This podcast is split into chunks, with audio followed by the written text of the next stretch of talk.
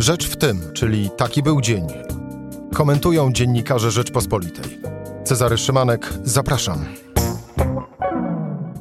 Czwartek, 22 października. Tak, chciałbym nie zaczynać programu od liczby dnia, ale taki czas. A dziś 12 107 zakażeń koronawirusem. Rząd rozpoczął natomiast oficjalne rozmowy z pracodawcami i pracownikami, czyli reaktywacja Rady Dialogu Społecznego. Szefuje jej teraz wicepremier Jarosław Gowin, ale to nie podoba się Solidarności, która zrezygnowała z członkostwa w Radzie. Nie zrezygnował natomiast Maciej Witucki, prezydent Konfederacji Lewiatan. Tak, bo jesteśmy rzeczywiście w bardzo ciekawej e, sytuacji, w której mamy deklarację o tym, że Solidarność nie zgadza się niszczenie dialogu, w związku z czym od tego dialogu odstępuje. To dość oryginalna, nawet jak na tak trudne czasy, deklaracja. E, miejmy nadzieję, ostatnia, że ostatnia i miejmy nadzieję, że jednak odwracalna. I dlatego, jak Państwo słyszeli, będą mieć wiadomości z pierwszej ręki, bo Maciej Witucki na owym posiedzeniu był. Ale wcześniej stan rzeczy w polityce, wydarzenia w Sejmie śledzi e, Michał Kolanko, choć dla tysięcy Polek ważniejsze dziś było posiedzenie Trybunału Konstytucyjnego, który sprawdzał, czy zgodne z konstytucją są przepisy zezwalające na aborcję w przypadku dużego prawdopodobieństwa ciężkiego i nieodwracalnego upośledzenia płodu albo nieuleczalnej choroby zagrażającej jego życiu. E, I, no i Trybunał Konstytucyjny orzekł o niekonstytucyjności tych przepisów. Rzecz w tym, że zapraszam Cezary Szymanek. Posłuchaj i wejdź na stronę podcasty.rp.pl. Włącz subskrypcję kanału Rzecz w tym w serwisach streamingowych. I zaczynamy od polityki, choć co dziś w naszej publicznej przestrzeni polityką nie jest. No to w sumie pytanie retoryczne. Michał Kolanko, witam cię Michale. Witam, dzień dobry. Zanim przeniesiemy się na Wiejską, gdzie trzeci, choć tak naprawdę drugi dzień prac nad ustawami e, covidowymi, to wpierw Trybunał Konstytucyjny. Trybunał Konstytucyjny orzekł o niekonstytucyjności przepisów dotyczących aborcji w przypadku ciężkiego upośledzenia płodu. Z politycznego punktu widzenia wytłumacz, bądź też spróbuj wytłumaczyć, dlaczego Trybunał zajmował się tym właśnie teraz. Myślę, że dla Jarosława Kaczyńskiego ta, e, ta decyzja Trybunału to jest realizacja zapowiedzi, którą on e, złożył już wiele miesięcy temu, że sprawa aborcji zostanie uregulowana jakimiś innymi metodami. Pamiętam ten wywiad w Gazecie Polskiej czy, czy w tygodniku sieci już ten wywiad ukazał się wiele miesięcy temu, ale dzisiaj ta zapowiedź została zrealizowana.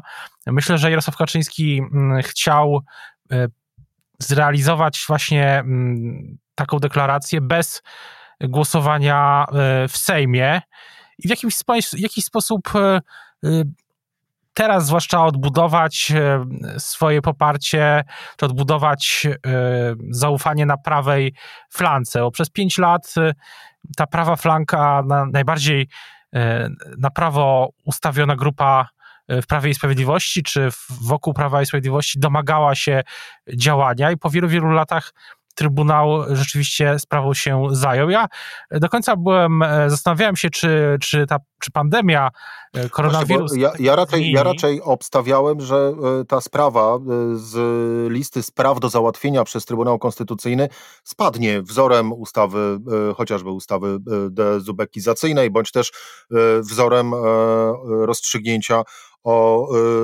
o urzędowaniu e, Adama Bodnara w fotelu Rzecznika Praw Obywatelskich, mimo skończenia jego kadencji. Ale kontekst jest też taki, że prawa flanka Prawa i Sprawiedliwości jest obecnie w stanie wrzenia po przyjęciu przez Senat i wcześniej przez Sejm oczywiście ustawy o ochronie zwierząt. Tam jest wyraźne pęknięcie po prawej y, stronie. Liderem y, na czele tego stronnictwa jest były minister, e, były minister rolnictwa Jan Krzysztof Ardanowski. Media związane z ojcem ryzykiem są wściekłe. E, panuje tam, są tam duże emocje i e, wydaje się, że kontekst właśnie jest taki, ja to tak tłumacze. Te zapowiedzi dotyczące Trybunału i aborcji no, padały wielokrotnie też, mówił nie, jeszcze we wrześniu czy pod koniec sierpnia Krzysztof Sobolewski, ważny, bardzo ważny polityk Prawa i Sprawiedliwości, o tym, że, że, że coś w tej kwestii się zmieni w najbliższych miesiącach. Oczywiście jest też druga strona tej politycznego równania. Tutaj chodzi, chodzi oczywiście o mobilizację wyborców, wyborczyń, przede wszystkim opozycji, e, które e, wydaje się, że jeszcze, którzy jeszcze bardziej zyskali po prostu kolejny powód do mobilizacji wobec PiS i ta przepaść między Prawem a Sprawiedliwością, a elektoratem z dużych miast y, dzisiaj się jeszcze bardziej pogłębiła. I co więcej, mam takie wrażenie, że PiS, który przez te swoje działania modernizacyjne, przez mm, transfery społeczne y, też zmienia Polskę, zwłaszcza Polskę poza dużymi miastami, chociaż nie tylko. Y, I jest taka teoria w Prawie i Sprawiedliwości, że te zmiany prowadzą do tego, że trzeba też zmieniać partię.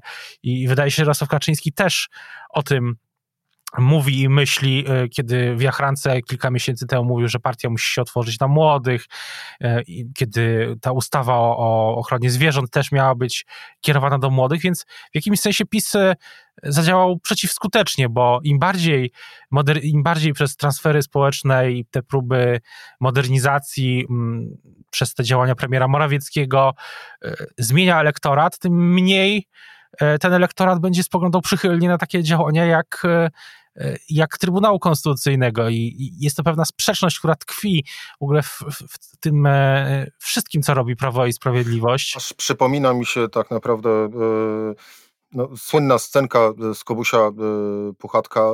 Im bardziej Kubuś zaglądał, e, Puchatek zaglądał do jamy, tym bardziej tego miodu tam nie było i to mniej więcej zaczyna wyglądać w ten sam sposób.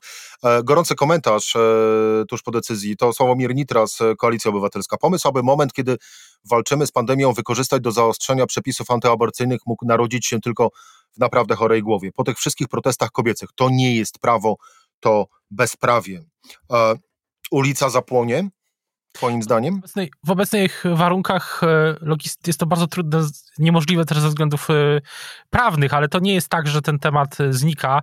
Też komentatorzy stawiają tezy, ja się do tej tezy przychylam, że teraz będzie większa presja na pojawienie się tych postulatów jeszcze mocniej w kolejnych kampaniach wyborczych i to i może być tak, że jeśli kiedyś opozycja w 2023, może wcześniej, jeśli będą wcześniejsze wybory, czego też nie jestem w stanie już dzisiaj e, wykluczyć, ten temat, temat aborcji się pojawi i jeśli opozycja przejmie władzę, to będzie dążyć e, być może wyraźniej, na przykład e, Platforma zacznie akcentować, może zmieni swoje stanowisko, na razie broni, broniła czy broni E, tego tak zwanego kompromisu aborcyjnego, który właśnie też zresztą przestał istnieć i to może wywołać spore e, zmiany właśnie na samej, e, w ramach samej opozycji.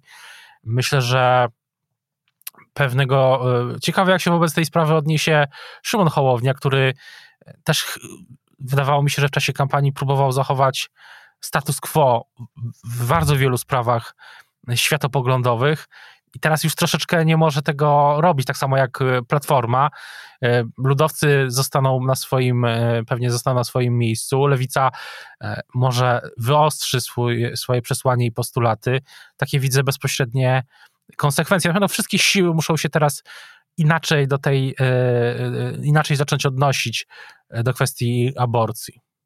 A z kolei ten e, rów pomiędzy e, Prawem i Sprawiedliwością, a resztą e, świata, tak naprawdę po dzisiejszej decyzji Trybunału Konstytucyjnego, będzie jeszcze większy niż był do tej pory, choć wydawałoby się, że większy być już nie może. Michał, za nami również tydzień sejmowy. W dwóch zdaniach, jak sobie politycy rządzący Twoim zdaniem e, radzą z kryzysem e, wokół koronawirusa? Myślę, że próbują jak e, najlepiej zbudować taki, takie przesłanie o tej solidarności i zgodzie. Są dwa główne hasła. Ale ja też mówiłem to w ubiegłym tygodniu w naszym podcaście Politycznej Michałki razem z Michałem Szulżyńskim, że rzeczywistość sprawia, że im więcej jest polityki w koronawirusie, tym gorzej i dla rządu, no i też siłą rzeczy dla, dla opozycji, że rzeczywistość już za chwilę może być tak straszna i mówię to z pełną y, świadomością y, tych, tych słów, tak y, bardzo y, przygnębiająca, że, że im więcej będzie polityki i takiego spinu, tym, trudniej, tym będzie gorzej e, dla rządzących i dla y, opozycji. No, tym będzie gorzej bar, przede wszystkim dla obywateli, tak naprawdę. Oczywiście, to mówimy tu w kontekście y, polityki, bo ja myślę, że PiS spodziewa się pewnego dalszego spadku notowań. Mówię dalszego, bo już był jeden sondaż Ibris pokazujący spadek. E, były spadki zaufania dla polityków, też dla rządzących.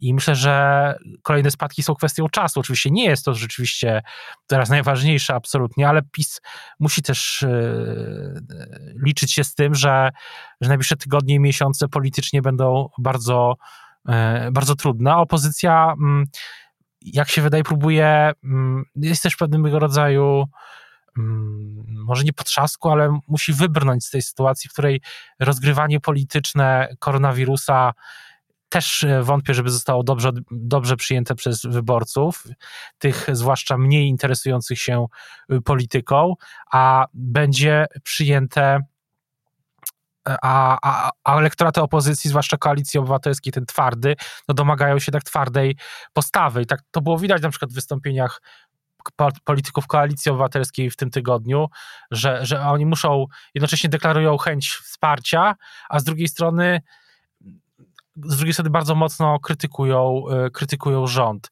Natomiast rząd spodziewa się wzrostu liczby wykrywanych przypadków i to szybkiego. Dziś, y, rozmawiałem dzisiaj z ministrem Adamem Niedzielskim, e, ta rozmowa na stronach Rzeczpospolitej i te, mm, te wzrosty są tylko kwestią e, czasu i to bardzo wysokie, a niestety za wzrostem e, wykrytych przypadków nieodwracalnie idzie wzrost po kilku tygodniach zgonów. I dopiero to, co dzieje się teraz, te nowe obostrzenia, które zapowiada rząd, te obostrzenia, dwie fazy, które już weszły w życie, czyli maseczki e, plus strefa żółta e, w całym kraju, wkrótce strefa czerwona, one systematycznie, miejmy nadzieję, będą wyhamowywać te wzrosty, ale paradoks tej sytuacji, myślę, że coś, z czym bardzo trudno się oswoić, e, groza tej sytuacji też polega na tym, że to, co widzimy dzisiaj w statystykach, to jest odbicie sytuacji sprzed tygodni. E, I tak naprawdę do, dociera do nas informacja z przeszłości, a tylko nasze działania obecnie mogą zmienić e, tę liczbę wykrytych przypadków e, w przyszłości za tydzień lub dwa. Podsumujmy to w ten sposób, że z czasem niestety nie wygramy, ale można nie marnować czasu. To wiadomo, co autor tych słów miał na myśli. Michał Kolanko, jak zresztą sam już mówił, część duetu polityczne y, Michałki, y, na który program to zapraszamy, y, ja zapraszam w imieniu Michałów jutro w samo południe na stronach rp.pl. Michał, bardzo dziękuję Ci za rozmowę. Dziękuję bardzo. A już za chwilę Maciej Witucki. Rzecz w tym, że to jest podcast Rzeczpospolitej. Dziś pierwsze posiedzenie nowej Rady Dialogu Społecznego. Y, w Radzie Dialogu Społecznego również nowi członkowie to Jarosław Gowin, Przemysław Czarnek, tak, ten Przemysław Czarnek, Adam Niedzielski i Olga e, Semeniuk. Tymczasem NSZZ Solidarność uważa, że wymienieni przeze mnie zostali powołani bezprawnie i na znak protestu przedstawiciele związku złożyli rezygnację z członkostwa RDS-ie. A pierwsze posiedzenie Rady odbyło się dziś. Był na nim Maciej Witucki, prezydent Konfederacji Lewiatan. Witam serdecznie. Dzień dobry. Przewodniczący Solidarności e, skradł show dzisiaj? Absolutnie nie. Ja myślę, że to jest e, naprawdę w czasach, e, w czasach drugiej fali pandemii, w czasach tych 12 tysięcy Y, przypadków, której bariery, które, kolejnej bariery, którą przekraczamy, y, to myślę, że to raczej dość, y, dość smutne wydarzenie, aczkolwiek też nie, nie przeceniałbym jego zasięgu medialnego. Tutaj pan redaktor jest na pewno specjalistą. Bardzo dobre pierwsze spotkanie. Zatrzymajmy się na chwilę, zatrzymajmy się na chwilę przy, przy Solidarności. E, no bo wszyscy pamię pamiętamy, gdy była nominacja dla Jarosława Gowina, no to Piotr Duda stwierdził wprost: PiS napluło Solidarności w twarz nominując Jarosława Gowina również na e, ministra odpowiedzialnego e, za rynek e, pracy. No i. Będzie w ten sposób, panie rektorze. W Radzie Dialogu Społecznego po pierwsze istnieje takie słowo w środku, które nazywa się dialog. No i ja nie będę komentował, jak w, tym, w tej definicji mieści, mieszczą się tego typu, tego typu deklaracje. To jest, to jest jedna rzecz. Druga rzecz, to ja troszeczkę jednak uważam z całym szacunkiem znów do, do, do NZZ, Solidarność, E, no to jest jedna z organizacji związkowych z wielkimi tradycjami, e, z no, wielką, dużą ilością członków, ale też znów w skali całego kraju ilości, ilości naszych, e, ilości pracowników w Polsce też nie jest to zatrważająca zatrważający procent. No i w związku z czym teraz sprowadzanie dialogu, możliwości dialogu wyłącznie do tego, żeby partia rządząca najpierw musiała się dogadywać z jednym ze związków zawodowych, a dopiero potem po dogadaniu się tych dwóch stron cała reszta może być ewentualnie dopuszczana na tych warunkach do, do debaty, no to chyba jest gruba przesada, że tego nie robi rząd, i ja się bardzo cieszę, że rząd tego nie robił z niewiadomego dla mnie powodu i ja nie zakładam, że to jest solidarność, to jest myślę, że są jakieś ambicjonalne kwestie pana przewodniczącego, bo najpierw mieliśmy y, debatę o, o tym, że mm, przewodniczący zamienie pracodawców RP y, nie pasował z Solidarności, czy przewodniczącemu Solidarności. Przez rok mieliśmy dialog bez udziału, czy przynajmniej prezydium bez udziału Solidarności. To był rok, w którym powiedzmy pierwsze pierwsze półrocze można było jeszcze sobie jakby w pewien sposób odpuścić o tyle, że nie byliśmy w pandemii covidowej. Dzisiaj to jest zbyt poważny temat. Rada Dialogu Społecznego to jest jedyne miejsce, w którym toczy się realna dyskusja między pracodawcami, związkami zawodowymi i, i, i, i rządem. No i tutaj pomysł Solidarności odchodzenia z stolika, moja odpowiedź jest bardzo prosta. Odchodzi, proszę bardzo, to jest jeden ze związków zawodowych.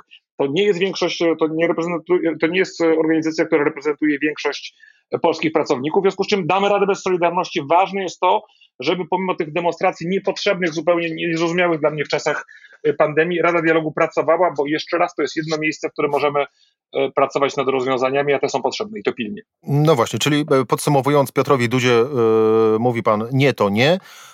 Przejdźmy wobec tego do dzisiejszego posiedzenia Rady Dialogu Społecznego. Miło było? Ma co miło, to nie chodzi o to, żeby było miło. Było bardzo, było bardzo konkretnie, czyli były, były dwa tematy. Jeden temat główny poruszony dość, dość, co prawda powierzchownie, to był temat jakby działań rządu wobec E, e, wobec COVID-u, bo to było pierwsze spotkanie, w którym, na którym pojawił się e, pan, pan premier Gowin i ustaliliśmy, że w przyszłym tygodniu będzie kolejne posiedzenie w całości oddelegowane tylko i wyłącznie jakby planom rządu, jeśli chodzi o, o, o działania antykowidowe czy walki z COVID-em. To nie było czasu, czy nie było tych planów? dzisiaj? Nie, no planów, część, znaczy mieliśmy część, część było przygotowane agendy po prostu. Mieliśmy prezentację na temat Krajowego Planu Odbudowy, czy zasad budowania tego Krajowego Planu Odbudowy, czyli tych pieniędzy z Unii Europejskiej, które mają pomóc nam w wychodzeniu z kryzysu. Natomiast myśmy zawnioskowali, i to zostało jakby przyjęte przez stronę rządową, no żeby z Rady Dialogu uczynić rzeczywiście taką, takie miejsce szybkiego, miejsca szybkiej wymiany informacji, bo pamiętajmy o tym, że w normalnym systemie Rada Dialogu to jest miejsce, w którego trafiają projekty ustaw i te projekty ustaw są przez nią opiniowane. Tylko mamy dwa, dwa elementy. Często byliśmy mijani przez te, przez te ustawy, czyli projekty poselskie, które miały Radę Dialogu Społecznego, a po drugie, no, to, to nie chcemy mówić tylko o ustawach, chcemy mówić o całości rozmów rządu i myśmy dzisiaj zaproponowali, żeby właśnie rozszerzyć trochę funkcjonowanie Rady Dialogu Społecznego i powiedzieć, to nie będą tylko ustawy, ale to będzie takie miejsce, gdzie pracodawcy, rząd i związki zawodowe spotykają się po to, żeby rozmawiać, jakie działania e, wobec e, koronawirusa podejmujemy. Niekoniecznie tylko takie w formie ustawy. No i to zostało dzisiaj przyjęte. W przyszłym tygodniu mamy e, jak najszybciej termin kolejnego spotkania, gdzie ponieważ według co prawda pana przewodniczącego Dudy nie, nielegalnie, ale mamy tam jednak członków rządu powołanych do, bo to nie tylko wicepremier Gowin, powołanych do Rady Dialogu Społecznego, no to mamy nadzieję na takie szersze spotkanie, robocze i szybkie, bo ja, ja rozumiem, że nie ma czasu na, na y, tygodniowe konsultacje, albo nawet całodzienne konsultacje, ale po prostu, po prostu spotkanie i dyskusja na co robimy, jakie mamy pomysły. My jako organizacja, jako Lewiatan, ale też inne organizacje pracodawców zgłaszaliśmy całą serię pomysłów, do, jeśli chodzi o, o, walkę z wirusem. No i to jest, myślę, dobre gremium, żebyśmy znów nie chodzili pojedynczo, czy do premiera, czy do wicepremiera Gowina, czy do któregokolwiek ministerstwa, tylko w jednym miejscu próbowali taką, taką, taką arenę wymiany pomysłów stworzyć. Więc uważam, to było bardzo dobre spotkanie. A wy dzisiaj przyszliście z jakimiś pomysłami? No my te pomysły już od, od jakiegoś, już od początku pandemii. Tak no dobrze, ale, ale dzisiaj przyszliście z jakimiś powiedzmy e, trzema najważniejszymi postulatami. Chcemy tego, tego i tego. To dam do, dobry, dobry przykład, tak, żeby jeszcze znów pozwolić panu dyrektorowi odbić się w kierunku Solidarności. Dzisiaj rozmawialiśmy bardzo otwarcie o tym, że e, należy wrócić jak najszybciej do decyzji e, do decyzji zakazu handlu w niedzielę. No ale premier powiedział wczoraj przecież, że to jest nie po drodze z ideologią rządu i raczej tego nie będzie. Ja tylko usłyszałem też, jakby dotąd słyszałem wyraźnie, że jest nie po drodze z ideologią właśnie tejże, tejże Solidarności. I w związku z czym my nie mówimy o tym, żeby wrócić do pełnego zestawu e, e, niedziel handlowych, ale żeby wrócić do rozwiązań rozsądnych, które były na stole i one się tak trochę pogubiły w dawnych czasach pod tytułem chociażby pozostanie przy, przy dwóch niedzielach handlowych E, w miesiącu, jako takiej wersji, e, powiedziałbym, minimalnej. Natomiast dzisiaj już nie chodzi o, o to, czy to jest po drodze rządowi, bo my nie mówimy o, nawet o rozwiązaniach, które mają zostać w naszym prawodawstwie na, na zawsze. Mówimy o tym, że mamy szczyt pandemii, czy cały czas rosnącą pandemię przed nami i mamy na przykład e, okres Bożego Narodzenia, zakupów i dużej ilości osób, które będą w sklepach. A ja mówię, a ja mówię, że we... kilka lat do przodu. wejdę w słowo, a ja z kolei mówię o tym, że oto ideologia jest przeciw wstawiana e, bezpieczeństwu Polaków, e, po prostu. Być może, natomiast ja jednak myślę, że takie rzeczy można było robić w czasach, kiedy mieliśmy 300-400 e, chorych dziennie.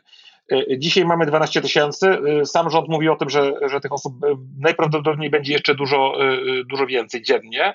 I w związku z czym ja myślę, że tutaj właśnie nie czas na dogmatyzm. Znaczy my poszukujemy rozwiązań i znów z naszej strony też nie chcemy wracać do debaty, czy te decyzje decyzja o wolnych niedzielach była dobra czy zła. Mówimy o tym, że teraz natychmiast w listopadzie, grudniu tego roku trzeba przywrócić handel w niedzielę, plus jeszcze obostrzenia rozgęszczające ludzi e, w tych, w tych centrach handlowych, po to, żeby e, rozłożyć te 7 dni wolumen klientów, no i żeby przy okazji jeszcze żeby przy okazji jeszcze spowodować, że, że te osoby będą w bezpieczny sposób mogły te zakupy robić. Jak pan pytał konkrety, były też konkrety proponowane na przykład przez Federację Związków Zawodowych dotyczące, dotyczące służby zdrowia, pielęgniarek, nieobejmowania dzisiaj, bo wiele pielęgniarek na przykład pracuje dzisiaj na, na umowę zlecenie. Dodatkowe, no, mówię, dodatkowe, dodatkowe etaty na, na umowę zlecenie. Ozusowanie tego spowoduje spadek wynagrodzenia dla, tych, dla tychże pielęgniarek, więc chociażby o tym, żeby zatrzymać takie działania. Naprawdę to, to, to, co było dobre w dzisiejszym spotkaniu, to że rozmawialiśmy o doraźnych rzeczach.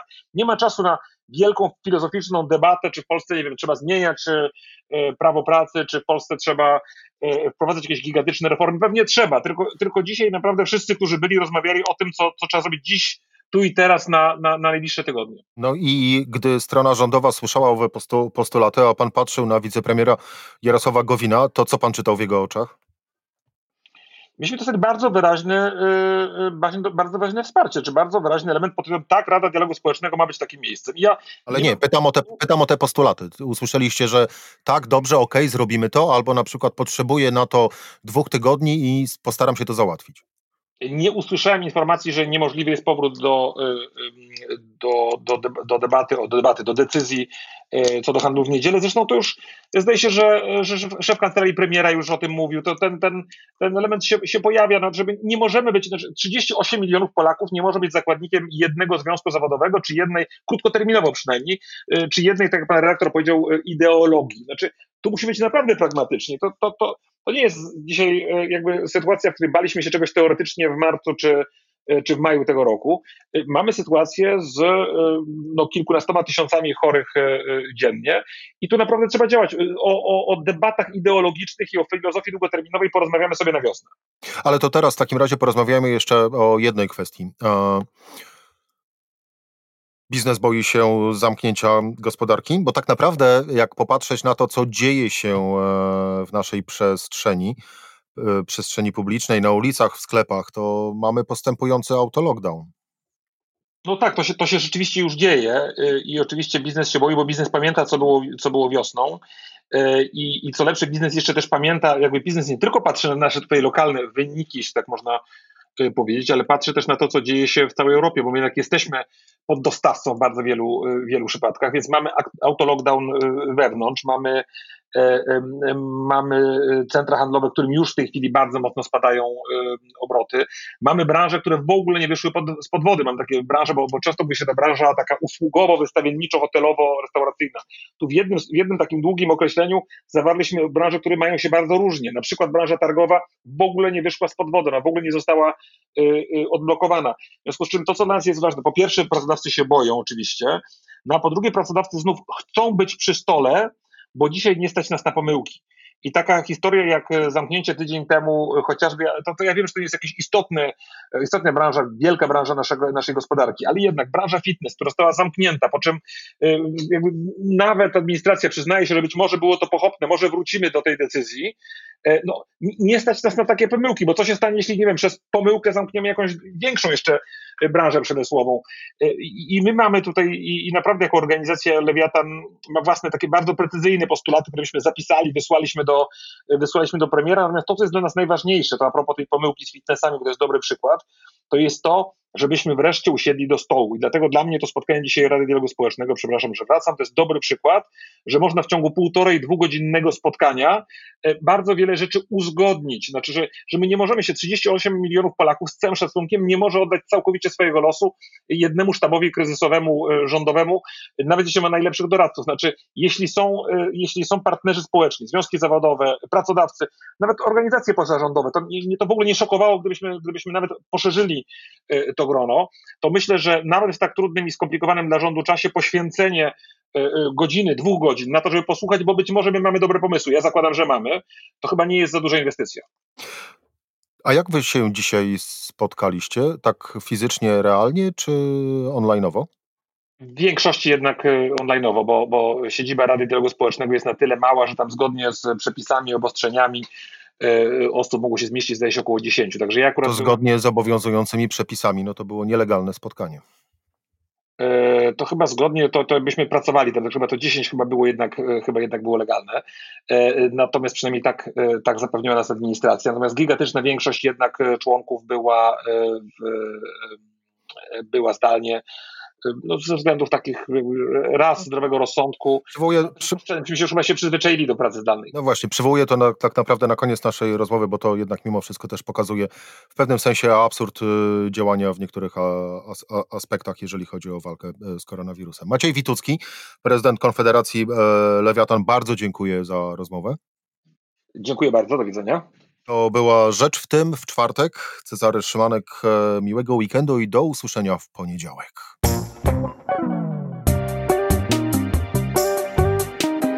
Rzecz w tym to codzienny program Rzeczpospolitej. Od poniedziałku do czwartku o godzinie 17. Wejdź na stronę podcasty.rp.pl, włącz subskrypcję kanału Rzecz w tym w serwisach streamingowych. Cezary Szymanek, zapraszam.